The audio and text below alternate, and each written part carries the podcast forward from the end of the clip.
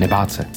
Rozhovory o strachu, obavách a o odvaze jim čelit. S veselou myslí připravil Skautský institut. Legenda české žurnalistiky Petra Procházková dnes ve Skautském institutu na téma Jak se nebát. Dobrý den. Dobrý den. Vy jste získala doktorát eh, za práci o čtyřlístku. Jak se člověk dostane z relativně bezpečných třeskoprsk k práci v Čečensku nebo v Afganistánu? No ten čtyřlístek eh, to byl takový uhybný manévr, eh, protože já jsem studovala fakultu žurnalistiky ještě v 80. letech minulého století a ta škola byla bohužel hodně taková politizovaná a ta témata různých doktorských a dizertačních a všech závěrečných pracích byla úplně prostě nesmyslná, nepřijatelná. A jediné takové prostě sympatické téma se tam týkalo kreslených seriálů. Nejpopulárnější, vlastně skoro jediný takový známý kreslený seriál tehdy v Československu byl Čtyřlístek.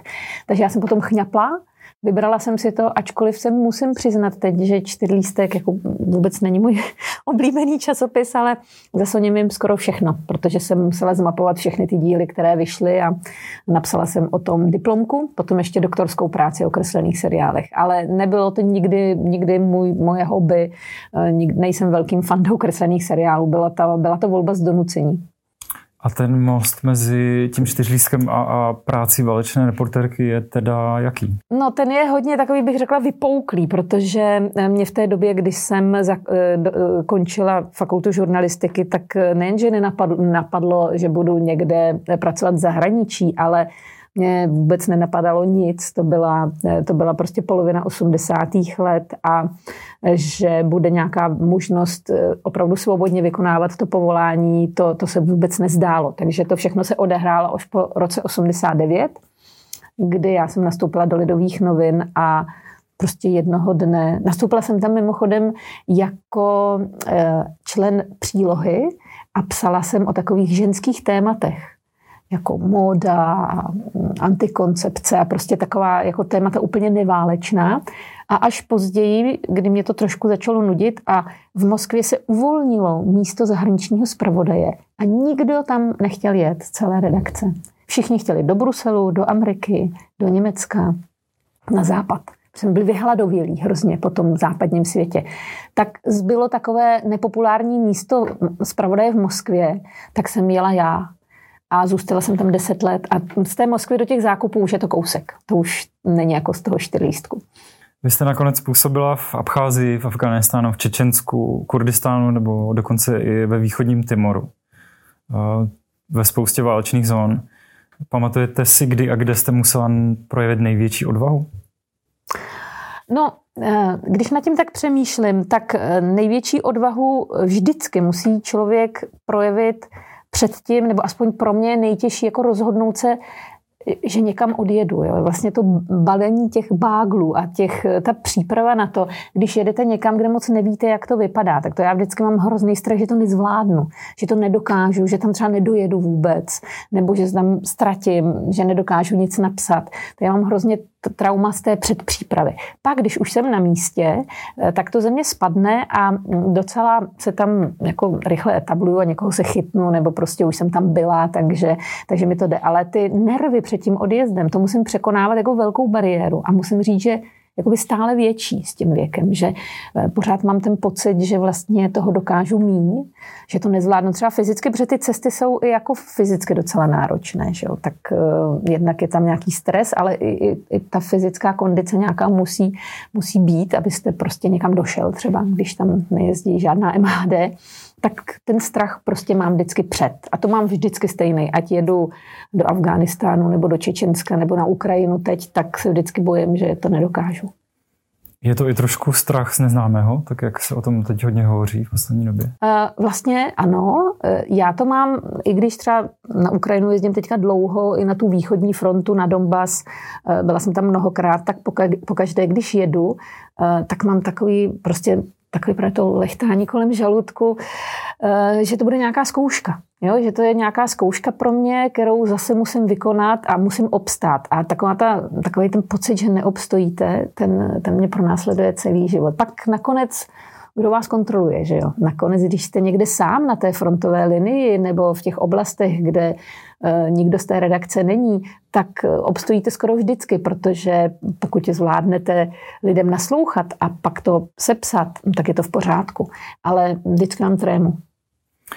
Vy jste zažila bombardování v Čečensku, zažila jste výbuch miny velmi blízko. Smrt kolegyně novinářky, veřejné popravy. Jak si udržujete duševní zdraví při takové práci? Mm, já myslím, že trošku je eh, vrozený člověku, mm, někdo je mm, citlivější na ty věci, více to projevuje, někdo to v sobě dusí, někdo se z toho vyspí, někdo se z toho propije, eh, někdo se prokouří.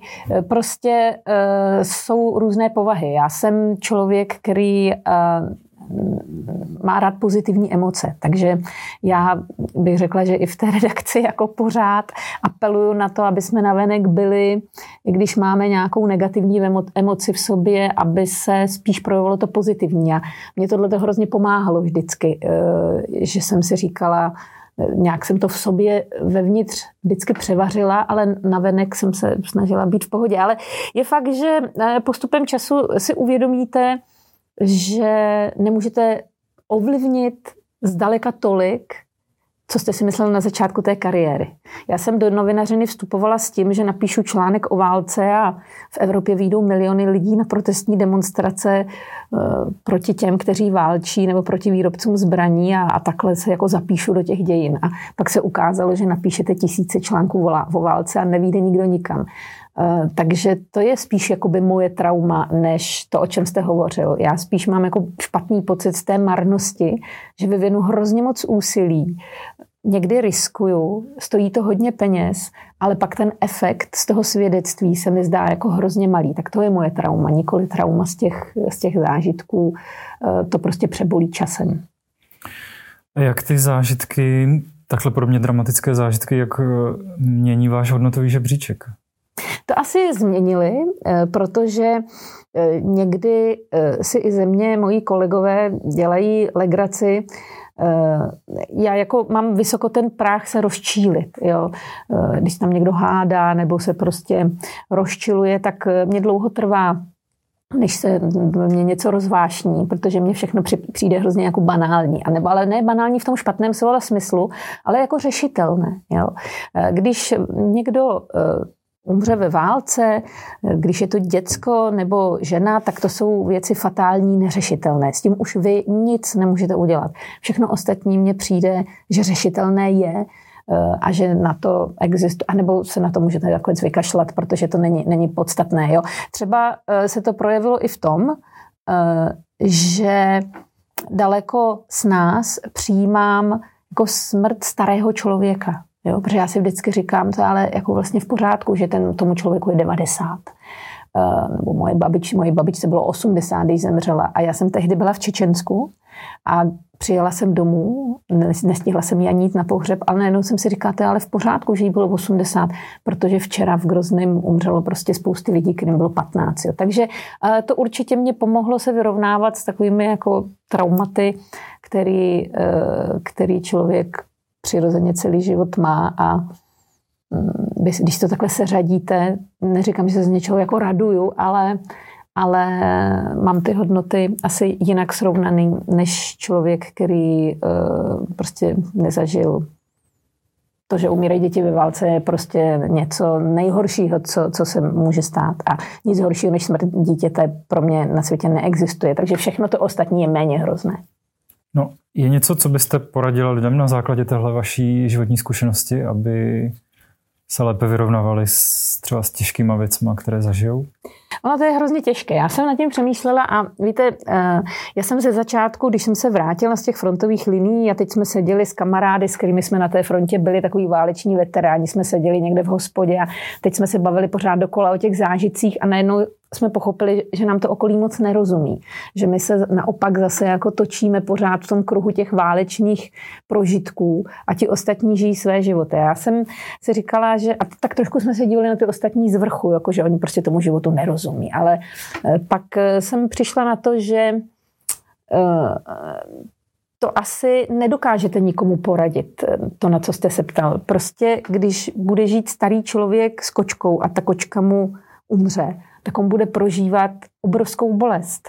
Eh, a ta bolest se jakoby nedá měřit eh, podle toho, co se stane. Ta bolest je hrozně subjektivní prožitek a jediný, co bych spíš poradila, je to vždycky eh, být k těm lidem empatický, ať se stane, co se stane. Já už se dneska taky neposmívám člověku, který pláče nad smrtí psa a neříkám, jo, tobě umřel pes a já jsem toho viděla. To je prostě nesmysl. Bolest lidská je neměřitelná, každý má svoji a musíme k ní být prostě citliví. Mění se váš názor na odvahu s časem? Považujete dneska za odvahu něco jiného, než když vám bylo třeba 20? Mm-hmm. To asi jo, protože eh, když jsem byla ten začínající zelené ucho reportér, tak mě nejodvážnější přišlo právě běhat jako po těch minových polích a teď tam udělat nějakou jednu fotku někoho, jak míří na někoho druhého se samopalem nebo natočit ty veřejné pro, popravy a přišlo mi to Jakože to je hrozně odvážné. Jo. A dnes mi to teda přijde spíš eh, zbytečně riskantní, nebo daleko ta rizika více, více zvažuju. Taky mám vlastní děti, takže o tom životě přece jenom uvažuji jinak. Ale docela odvážné mi někdy přijde, eh, a to nemusíte odjet vůbec na frontu, mm, mi přijde někdy jako pustit se do sporu s většinou.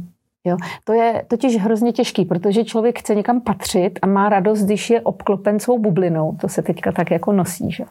A najednou se vám stane, mě to stalo v poslední době několikrát, že ta vaše bublina, to vaše prostředí má jiný názor než vy a je hrozně těžký v sobě najít odvahu, jako to říct té své bublině a riskovat, že zůstanete sám ale myslím si, že to je hrozně důležité, aby to každý uměl, protože jinak se uzavřeme ve svých bublinách a nedojde vůbec k žádné diskuzi a nikdy, nikdy si nic navzájem nevysvětlíme. Máte pocit, že je rozdíl mezi odvahou mužskou a odvahou ženskou? Mám pocit, že je. Eh, já jsem taky trošku antifeminista v tomto směru. Eh, myslím si, že muži mají takovou tendenci, jako nechci to úplně paušalizovat, každý je samozřejmě jiný, ale co si obecného vypozorovat lze. Mně se zdá, že ti muži, které já jsem viděla v těch válkách, tam běhali s tím samopalem a bojovali a eh, potřebovali být hrdiny. Jo? A bojovali jako za sebe nebo za svůj vlast, dokázali bojovat za pravdu, prostě za taková velká slova. A ženy většinou za takovéhle velké věci žádné hrdinské skutky jako nekonaly. Ale když přišlo na jejich děti nebo na tu rodinu a zvláště na děti, tak ženy, které, do kterých byste to nikdy neřekl, dokázaly neuvěřitelné věci. Viděla jsem ženu, která nikdy předtím neplavala, jak v zimě za mrazu se svým dítětem přeplavala řeku, aby ho prostě zachránila. A já neříkám, že by to muž neudělal, ale ti muži prostě víc hráli za sebe. Ženy se hrdinství dopouštěly, až když nešlo o ně, ale většinou, když šlo o jejich děti. A v tom je jako velký rozdíl mezi mužským a ženským egem, bych řekla, že ti muži to nějak v sobě to hraní na vojáky od dětství mají. Na to navazuje další otázka, jestli by se měla uh, odvaha nějak odměňovat. Určitě. Aby se pozbudila. Eh, určitě. Já si myslím, že pro odvážné lidi je důležité eh, veřejné uznání. Pro většinu z nich. Jako někdo to třeba rád nemá, ale pro většinu lidí je příjemné, když oni opravdu něco odvážného vykonají. Když to ta společnost ocení, tak nemusí to být peníze ani medaile, ale mm, stačí prostě, když se o tom člověku hovoří jako o odvážném čestném. Jako jo. To si myslím, že je pro každého strašně příjemné. Jsme, že taková společnost už se ubírá někam jinam, se o tom tak mluví, ale mně se zdá, že tyhle hodnoty tady pořád jsou a že každý je rád, když má dobrou pověst. Sice se to trochu devalvuje v poslední době, ale já si myslím, že to pořád je. Tak určitě, určitě by se to mělo o tom hovořit, Měli by ti lidé být eh, na takovém piedestálu těch, eh, toho společenského žebříčku určitě. Asi by měli vyměnit třeba i v té popularitě, já nevím, nechci teď jako nikoho urazit, jo, ale přijde mi, že eh, každý populární zpěvák je jako považován skoro za národního hrdinu, ale ty národní hrdinové, ty naši hrdinové, kteří tady určitě jsou, tak ty skoro nikdo nezná. Jo, tak to mi přijde jako trošku nepoměr. Neumíme jako popularizovat to skutečné hrdinství a ty skutečné jako morální vlastnosti. Neumíme to vůbec. Ani ve školách, ani nikde jinde. Takže vám přijdou Češi jako statečný nebo zbabilý národ? Mm, to je jako šíleně těžké na to odpovědět, protože samozřejmě eh, Češi ve své historii eh, projevovali různé vlastnosti a nebyly to vždy ty vlastnosti nejlepší. Ale zase na druhou stranu eh, se mezi nimi vždycky našel někdo, kdo nám tu pověst zachránil. Tak bych to takhle kulentně řekla. Jo? Že bychom jako národ se pouštili do takových bitev já jsem teď vedla takovou jako strašně složitou diskuzi o tom, Poláci nebo Čečenci, ty jsou tím typičtí. Oni půjdou do té bitvy, i když je jakoby předem prohraná. Ale Češi si to spíš jako předem spočítají a když je předem prohraná, tak do toho nepůjdou. Ale vždycky se mezi nimi najdou ti, kteří přece jenom to zkusí. Jo? Takže mm, jako národ jsme mnohem víc pragmatičtí než naši východní sousedé třeba.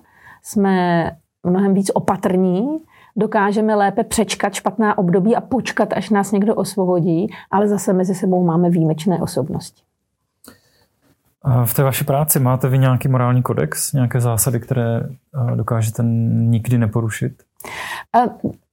Mám řadu zásad, většinu z nich jsem v životě porušila a proto vznikly. Jo? Prostě jsem k tomu musela nějak dospět a, a naučit se to. Eh, dělala jsem hrozné chyby ze začátku. Eh, například jsem nebyla schopná eh, jako potlačit v sobě jako osobní sympatie a podívat se třeba na ten konflikt z většího nadhledu. Jakmile te propadnete těm osobním sympatiím, prostě někam přijedete jako válečný zpravodaj, někdo vás ubytuje, musíte někde bydlet, někdo vás chrání, musí vás někdo chránit a ten někdo vám pořád do hlavy valí tu svoji verzi. A vy tomu samozřejmě podléhnete. Ale to právě ta zkušenost je, že si v sobě musíte zachovávat určitý odstup i za této situace a pokoušet se prostě pořád držet si odstup i od těch lidí, kteří vám pomáhají. Jo, to, je, to je strašně jako důležité, protože to je, vaše, to je vaše osobní přátelství, ale to se nesmí promítat prostě do té novinařiny. A taková ta, jako, to je jedna z těch hlavních zásad v té novinařině, v té válečné novinařině zvlášť, je uh, nepřenášet své osobní eh, lásky a nelásky eh, na čtenáře. Dovolit mu, aby on byl prostřednictvím vašich očí na tom místě taky, ale taky mu dovolit, aby si udělal vlastní názor na základě faktů, kterému pravdivě jak si předložíte. Nesmíte nejen zkreslovat, ale neměl byste ani nic jako vynechat, jo? protože největší lež je pravda vytržená z kontextu. Když se vrátíme ještě k těm uh, extrémnějším situacím, vy jste při tom uh, výbuchu miny, na který najel váš transporter, natočila přímo smrt člověka, toho řidiče, který uh-huh. uh, to řídil, ale nikdy jste ty záběry nezveřejnila. Proč jste to neudělala? No, uh, jsou různá intimní, intimní chvíle v životě člověka, jejich řada. Uh, a mezi asi jednu z nich patří to poslední vydechnutí. Jo. Já jsem tehdy, to bylo úplně jako logické, proč jsme to nezveřejnili, protože e, ty záběry, ač putovali jako do české televize, ale bylo tam i spousta ruských novinářů, které oni taky měli zájem, no tak nemůže rodič vidět smrt svého dítěte dřív, než mu to někdo citlivě oznámí. To byla jedna věc. Druhá věc je, že umírání není jako hezké, není na tom nic krásného ani estetického a ten člověk se nedobrovolně prostě odstne v nějaké situaci. Je to jeho poslední moment a vy ho takhle obnažíte, aniž by on už s tím mohl souhlasit nebo nesouhlasit. Jo. Takže uh, já jsem tam natočila záběry uh, dost otřesné, to poslední vydechnutí jsme nikdy nedali a i ty záběry předtím jsme dali víceméně tak, aby mu třeba nebylo vidět do tváře. Jo. E, to je prostě určitá hranice, kterou si každý vytváří sám. Ta hranice e, toho, co ještě je pro vás etické a co není. Ale obecně jako e, opravdu umírání člověka, pokud to není něco specifického, vědeckého, tak si myslím, že do běžných reportáží nepatří, stejně jako si myslím, že tam nepatří jiné násilnosti extrémní. Takže na základě toho všeho, co jsme tady dneska probrali, co byste vzkázala mladým lidem nebo vůbec lidem eh, na základě té vaší životní zkušenosti? Protože ještě jednou připomenu, že jste od čtyřlístku a ženských témat se dostala až mnoho uh, válečných zón. Přežila jste spoustu neuvěřitelných a nebezpečných situací, viděla jste spoustu těžkých věcí. Co byste vzkázala lidem, kde se učit odvaze a jak se učit odvaze?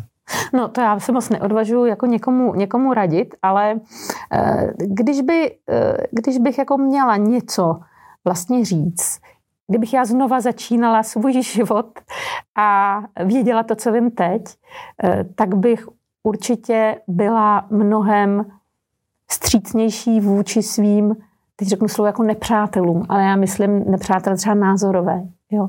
Já bych hrozně si přála, aby se lidé víc poslouchali, i když spolu nesouhlasí, protože většina válek nevznikla proto, že by si ty lidi a priori neměli rádi, ale protože si jeden druhého vůbec nebyli ochotní poslouchat. A kdyby byli a díl spolu mluvili, tak k řadě válek vůbec, vůbec nedošlo. Jo, takže já si myslím, že v tom máme obrovský deficit, že si posloucháme jenom sami sebe. Petra Procházková o žurnalistice, strachu, odvaze. Děkujeme. Já taky děkuju. Posláním Skautského institutu je stavět most mezi tradicí a zkušeností skautského hnutí na jedné straně a životním stylem a potřebami současné společnosti na straně druhé. Pojďte nám trochu pomoct. Pojďte stavět mosty s námi.